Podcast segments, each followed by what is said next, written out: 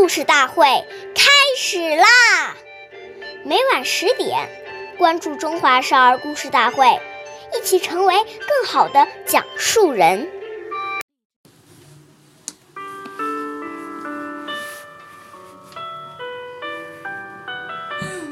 岁月易流逝，古诗永流传，弘扬中华瑰宝，传承红色基因。我是中华少儿故事大会讲述人张恩宇，一起成为更好的讲述人。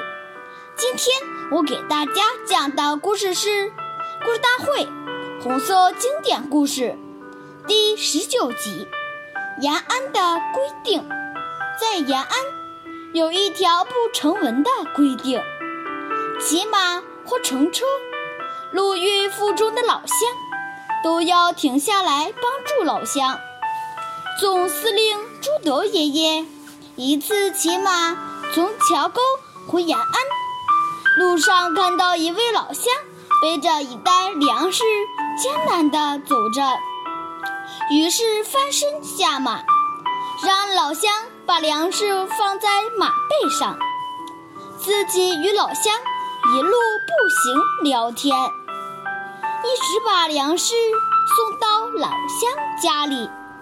当老乡得知是朱德总司令的战马帮他驮的粮食时，感动的说不出话来。